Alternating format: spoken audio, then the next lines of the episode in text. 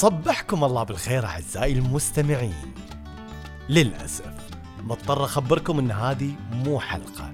للأسف مشاغل الدنيا منعتني من إني أجهز لكم حلقة هالأسبوع.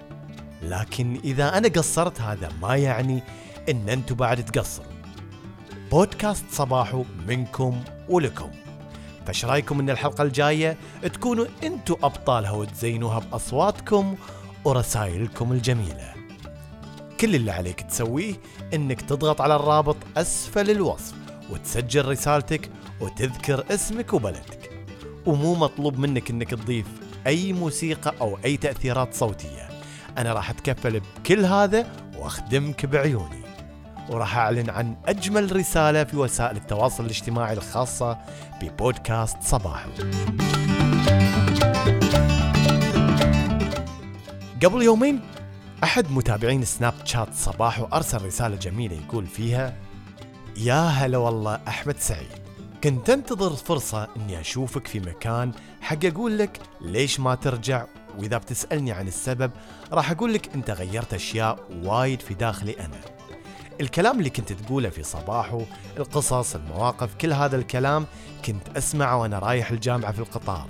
كنت أسمع حلقة أو حلقتين كنت أنتظر الحلقة تخلص حق أشغل اللي بعدها.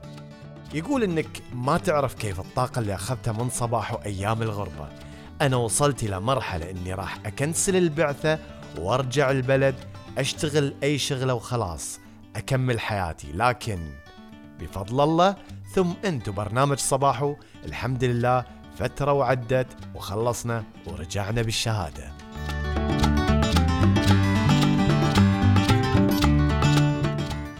ها شرايكم؟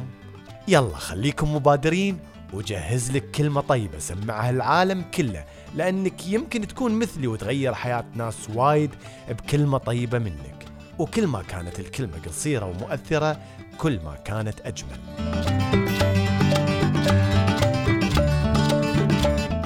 أنتظر رسائلكم هالأسبوع اللي أنا متأكد إنها راح تسعدني وتسعد كل المستمعين أتمنى لكم الحين صباح جميل ويا صباح.